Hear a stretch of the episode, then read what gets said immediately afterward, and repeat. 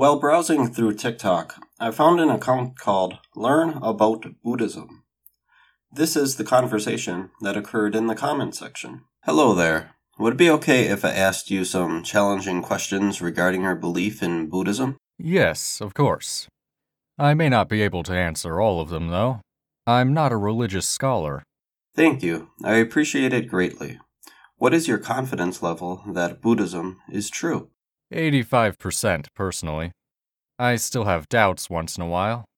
I understand. Thank you for your reply. What makes you believe Buddhism is true? What gets you to that 85% number? The philosophy makes so much sense, and the concept of karma makes much more sense than the concept of a god, in my opinion. I see. What about philosophy and karma makes it more likely to be true? The philosophy personally helped me deal with my emotions. But karma makes more sense, in my opinion, because people see God as something that is in control of us while we have control over ourselves at the same time. But Buddhism states that everything about us is in our hands because someone in the sky cannot just pop out of nowhere and bring us to a heaven. We get ourselves to heaven by being a good person, etc., etc. That is very interesting to me. How would we know if there is a heaven or any kind of afterlife? I have no answer to that, but the closest thing to a heaven is a pure land. I made a post about it.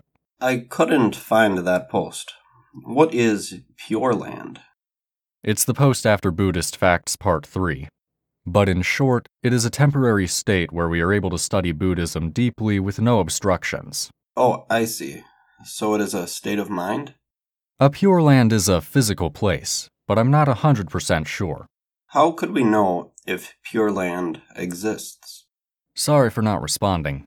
But anyway, Many enlightened masters proved the existence of pure lands, such as Tsongkhapa, Pabongka, Rinpoche, etc. What method or methods did they use to determine it exists? Deep meditation, kind of like astral projecting. Then they wrote commentaries on such visions, etc. Can you tell me more about how this works? How do we know the visions correspond with reality? I have no idea. But the reasons why we believe this is because it was confirmed by the biggest scholars and practitioners. I understand. Last question, and then I'd like to make a request. Could the scholars and practitioners be mistaken? I don't think they're wrong, because they've shown miraculous signs like immediate recognition of scriptures, etc. And they studied furiously for decades. I know I said last question, but I'm confused.